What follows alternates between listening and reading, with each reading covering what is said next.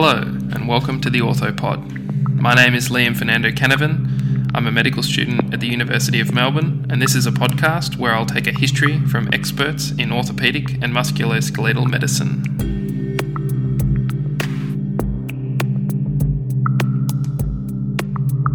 Associate Professor Claudia Di Bella was born in Italy and gained her medical degree from the oldest medical school in the Western world at the University of Bologna and then went on to complete her orthopaedic training through one of Europe's premier specialist orthopaedic hospitals at the Rizzoli Orthopaedic Institute, also in Bologna. Nowadays, living in Australia, Claudia is a fellow of the Australian Orthopaedic Association, specialising in joint replacement surgery and the complex subspecialty of orthopaedic oncology, treating bone and soft tissue tumours. Claudia is also the head of the cartilage regeneration program within the Department of Surgery at the University of Melbourne. Buongiorno. Welcome, Associate Professor Di Bella. Hello. Okay, so the Olympics are on at the moment, and I thought I might start with one of your passions outside of the uh, operating theatre water polo. To give people an idea of how good you were, as an elite junior representing Italy, you were winning European titles in a national squad that would eventually go on to win gold at the 2004 Olympics in Athens. However, you made the difficult decision as a junior athlete to stop playing water polo and start your medical degree.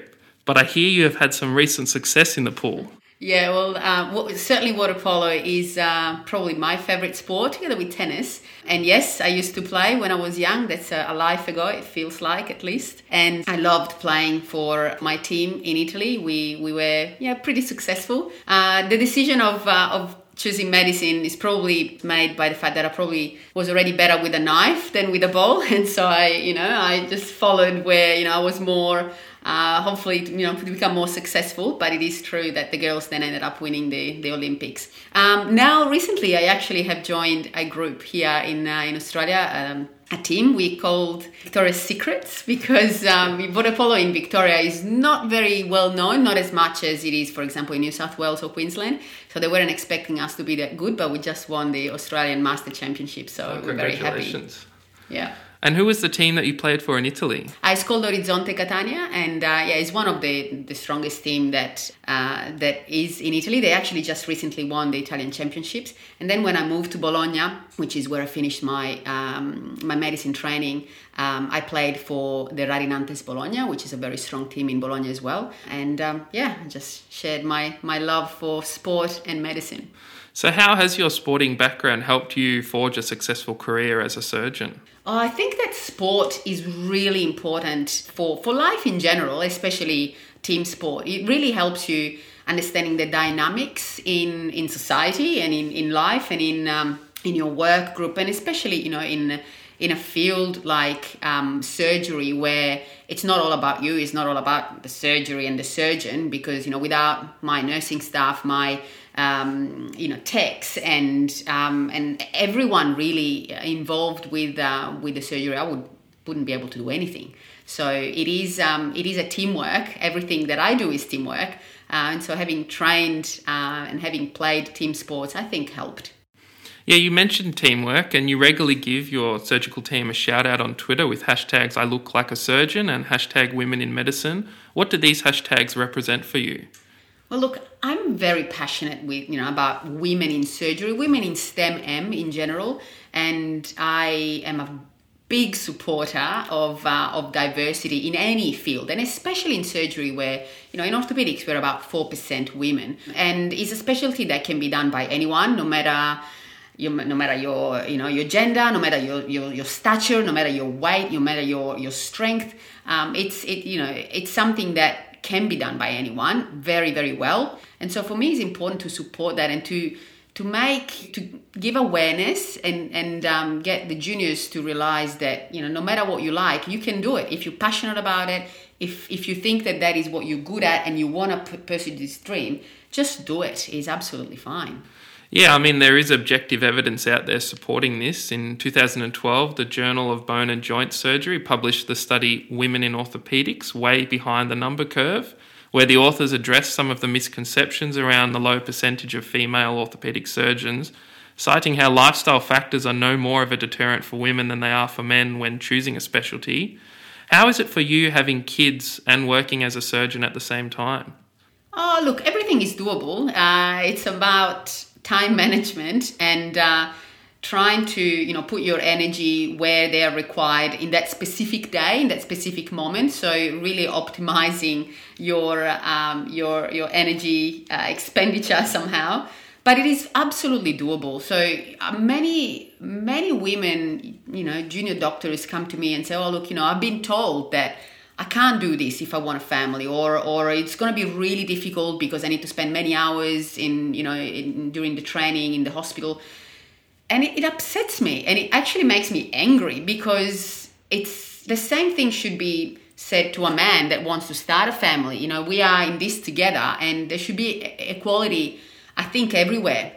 So everything, every time I say to to the juniors is well the first thing that you want is to have quality in your family and you know and and be really sharing the load and the love and everything because you know we're all in this together. And then it's, it's a decision that is made you know with your partner or with your family. Uh, but there is nothing and there's nothing that should or no one that should ever tell you what you can and you can't do. And you know just follow your dreams is certainly doable. And you know I have two young kids. They pretty happy, I think. They're living a good life. Um, I spend a lot of time with them. My weekends, I don't turn the, the, the computer on. I don't. I try not to unless I'm on call. Answer emails that are you know work related because I give all my time and my and my energy to them. And then during the week, you know, they know that I work, but it's a, it's you know it's I think it's a good balance. Will we see your children playing water polo at all anytime soon? Well, there is a video on uh, on my Facebook page with my son tr- starting to, trying to. He actually likes that on, on TV, and uh, he's an okay swimmer, so maybe. Um, well, I have to say that he likes playing with any kind of ball, so at the moment it will be a difficult difficult choice. But yeah, I would love that. But it's uh, you know they they will do what they love to do, and um, as long as they play some sport, because I think uh, that that really forges you and helps you in, in life in the future. Yeah, with all the work that you do as a mother, a surgeon, a teacher, a researcher, and a Victoria's Secret, time management is obviously something that you you're good at, um, whether you like it or not. um, but you know, could you just speak a little bit more about how you sort of prioritize each of these roles differently? Well, look, sometimes it's difficult, and you know some people say, oh, you know, you write schedules and you, you know, you try and put everything in your in your diary, and that's true. I try and do that, and I set specific times for research, for um, you know, not just the private practice or the um, or you know the, the operating times. I try and set time for other things as well. But it is a juggle, and sometimes it's difficult, and sometimes you just need to prioritize. So um, there are there are weeks when I'm really flat out, and other weeks where instead I can recharge my batteries depending on you know the commitments that you have. I took a while to understand this and to accept this, and now I just go with the flow often. But yeah, obviously there is a background of organization that has to be there because otherwise I sort of play catch up, and it's always if, if it is a twenty four seven, it's difficult. Yeah, one thing I wanted to ask you about specifically is lunch because in the time that I've spent in, in Italy, lunch is very important. It's very different to here. People go home from work and they eat yeah. with their family or they go to a trattoria and so yeah. on. But here is very different. And for someone as busy as you, how do you prioritize your, your lunch? Well, I do a big cook up during the weekend, I have to say. Especially recently, I'm trying to get fit again, so um, I do I do prepare uh, my my lunches for the week, um, and they're all stacked in the fridge. I look like a little bit of a control freak actually on that now, um, but I like it, and that's and that's something that helps me managing managing my time. But otherwise, you know, it, it, it is it is a 10 minutes 15 minutes break that you try and find during the day. And i try and set it as well because you sort of recharge a bit of the batteries ready for the for the afternoon session whatever it is. And also you know and you only be i think uh, you only have been um, up in the north. If you go down in the south it's a, it's a proper three hour break we're talking about you know 12 to 3 o'clock where you go you go home you cook for the family everyone eats and it's not just eating a sandwich we're talking about pasta, the second meal, which is you know meat, and then the dessert, and then you go back to work. So that's that's another level of a break. Um, so no, I don't I don't do that. I don't think that I would have been good at doing that.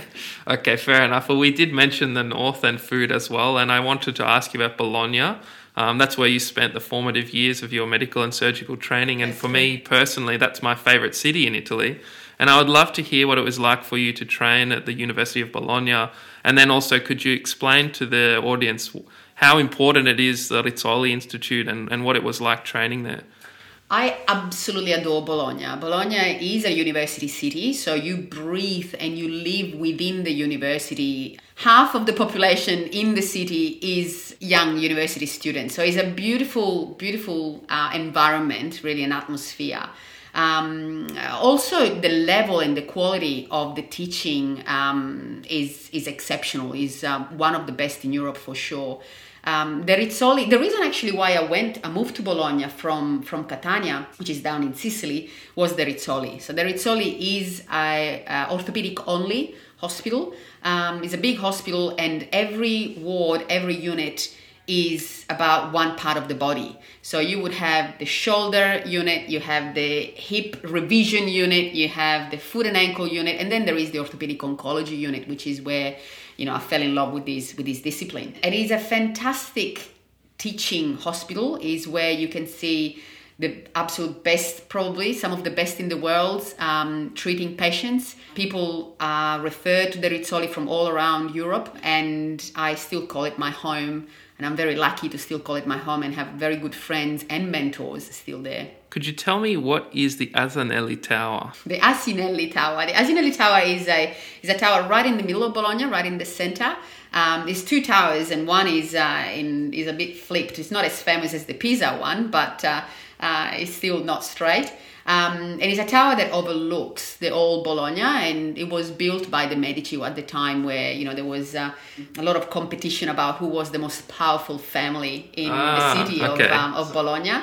so the tallest towers are the ones that are built by the the most um, you know powerful uh, families, and the Asinelli is one of those. And uh, when you go all the way up there, it's many stairs. It's beautiful view of those you know red roofs of Bologna and the Portici but you must not go there uh, until until something very important happened in your medical training. so you have to finish your degree before you can go to the top. That's true. Otherwise, it's very much bad luck. And as Italians, you know, we believe in uh, yes in luck. And so, um, yeah, don't go up there up until you finish. Okay, I'll, I'll wait till I graduate before I go to the top. Good idea. So you mentioned the Rizzoli and how important it is with um, orthopedic surgery. Specifically, that's where you fell in love with orthopedic oncology. This is not a subspecialty that many people know about. Um, certainly, where I am at the Austin Hospital, it's not something that we do there. There's only one place in in Melbourne or in Victoria, and that's at St Vincent's at the um, Soft Tissue and Bone Tumor Clinic. Could you talk about, you know, what is orthopedic oncology? What's what are some of the things you do and the patients that you see? Yeah, it's a very little niche. You're right. It's very rare having a bone tumor or a soft tissue tumor. They're called sarcomas, the malignant ones. They're very rare. Um, you know, you got almost the same chances of winning Tattslotto uh, on getting this kind of tumors. So many GPs they they they don't even see any of these tumors in their whole career. So that's why um, there are centralized centers around Australia um, in Victoria, we are at St Vincent's Hospital. We are only four surgeons in Victoria and Tasmania that deal with these uh, with these tumors, and we are just over a dozen in all Australia. So, orthopedic oncology deals with um, benign and malignant um, tumors that affect bones and soft tissues, and um, they're very aggressive. So, you know, osteosarcomas, Ewing sarcomas, chondrosarcomas, all the names are in Latin. You know, they they they start based on uh, the the tissue of origin, and they're very aggressive. Um, and the, the treatment for them is usually typically multidisciplinary. What it means is there is surgery, but often together with surgery, we need to do either chemotherapy or radiotherapy or a combination of both. Um, and often surgeries are very demolitive because uh, being very aggressive tumors, when we remove these tumors surgically, we cannot leave anything behind. We can't just scrape it out because otherwise they come back with a vengeance. So, uh, resections, we call them wide resections, um, and we remove the tumor surrounded by um, a healthy cuff of tissue all around that, which is can be bone or any other kind of soft tissue. Um, so it can be very demolitive, and reconstruction is um, often a challenge. Yeah, so reconstruction is one of your areas of expertise, what's called limb salvage surgery. And in the past, the treatment of osteosarcoma was, was amputation. But nowadays, with expert surgeons such as yourself, um, you can use these things called megaprostheses and allografts or autografts. Um, could you talk about the approach to doing limb salvage surgery? Yeah, well, I have to say first of all that I can't take the credit for these uh, for these advantages. Actually, the credit was is is to be given to chemotherapy. So before before the chemotherapy, um, the type of chemotherapy that we give now, which is already more than 50 years old, the rate of uh, uh, amputations for this kind of sarcomas was extremely high. But now, thanks to chemotherapy, uh, the results are the same, but we can do limb sparing surgery. So we can resect the tumor and then reconstruct. Now, depending on where the tumor is, um, we have different options for reconstructions. It can be a biological reconstructions using, as you were saying, allograft or autograft. So pieces of bone, for example, that come either from the same body of the patient or from the bone bank, um, and reconstruct with you know metal plates and rods. Or otherwise, we use prosthesis, and prosthesis can be either you know the, the, the, ones that we find on the shelf um, which are we, i call them uh, you know prosthesis on steroids because it's not just replacing the joint but it's replacing part of the bone as well.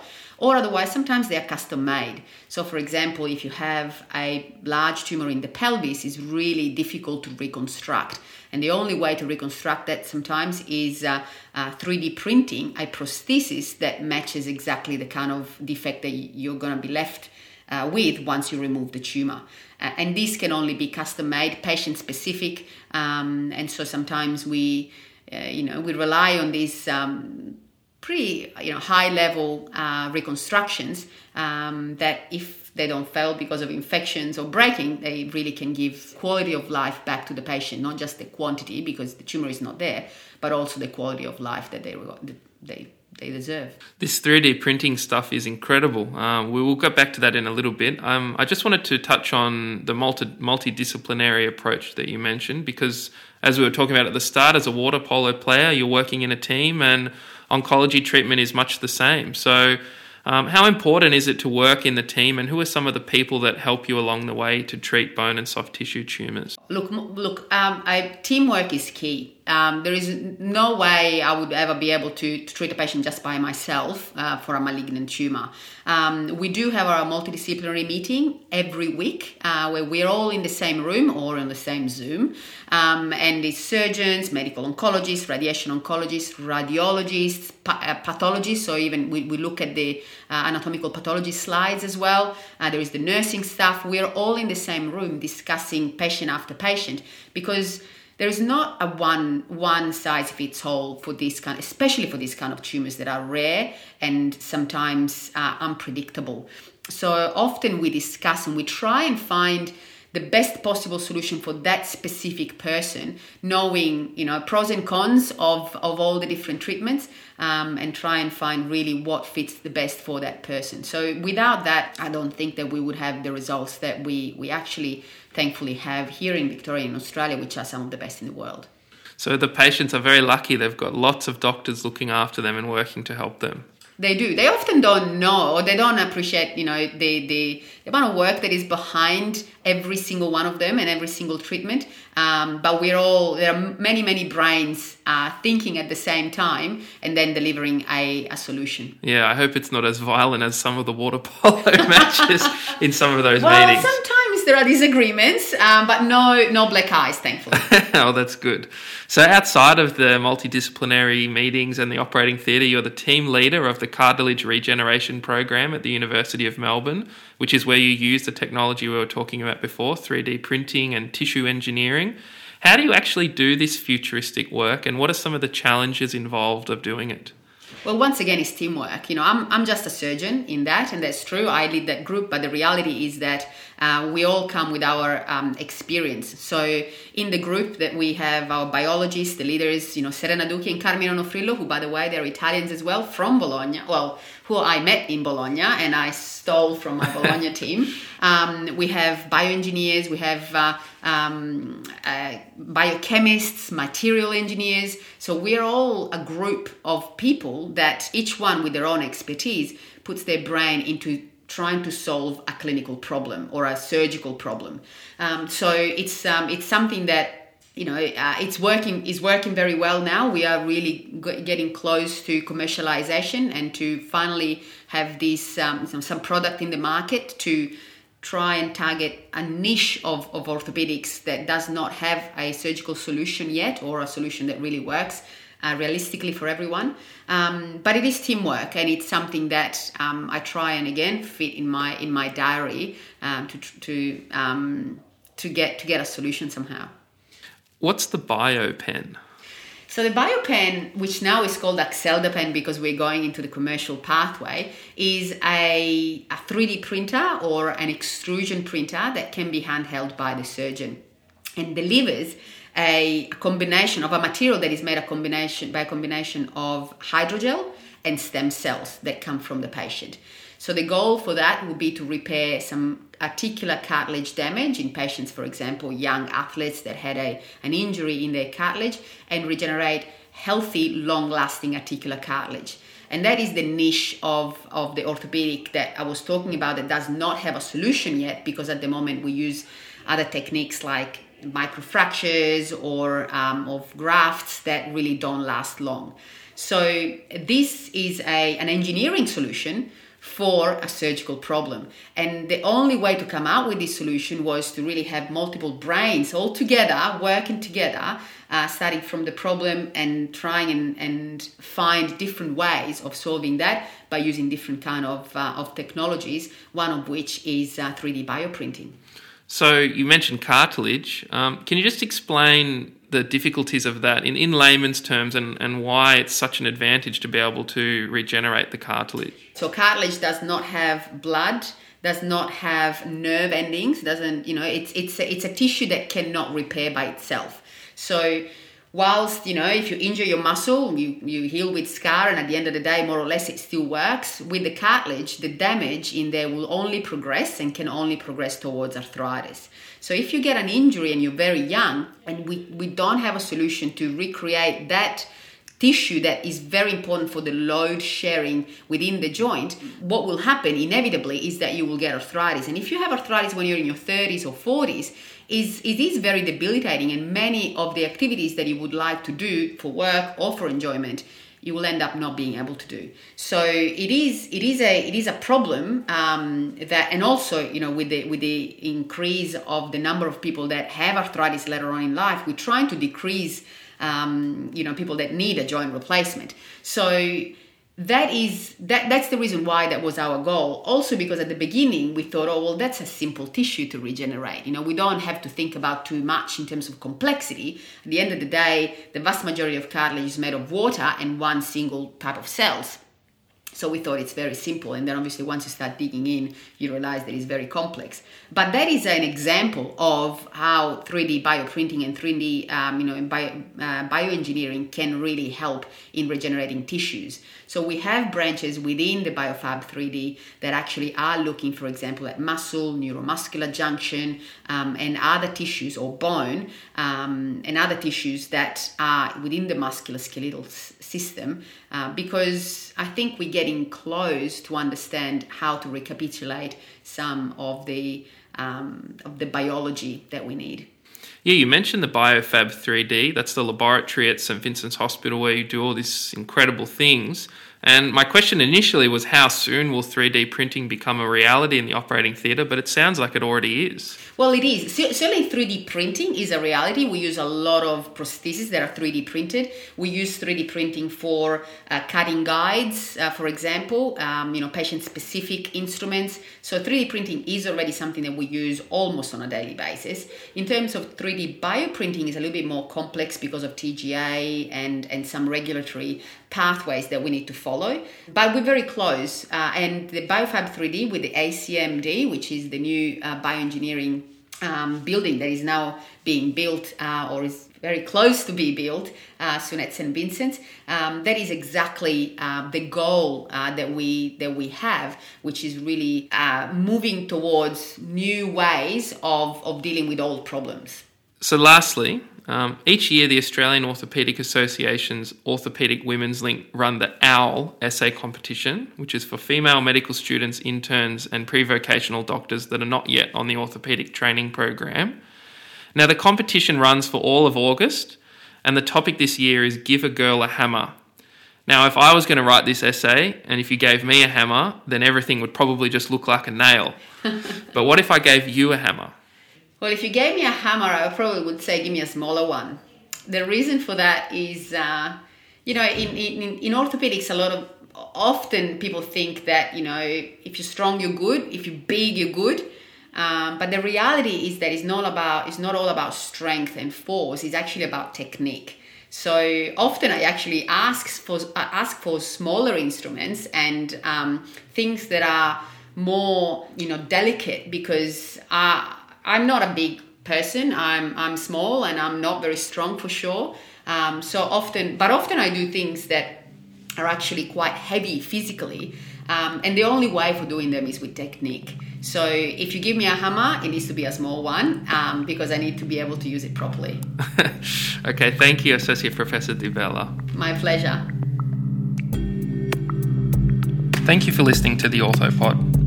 You can find us on Facebook, Twitter, and Instagram by the handle at Soma Grad Group or on our website, somagradgroup.com. See you in the next episode.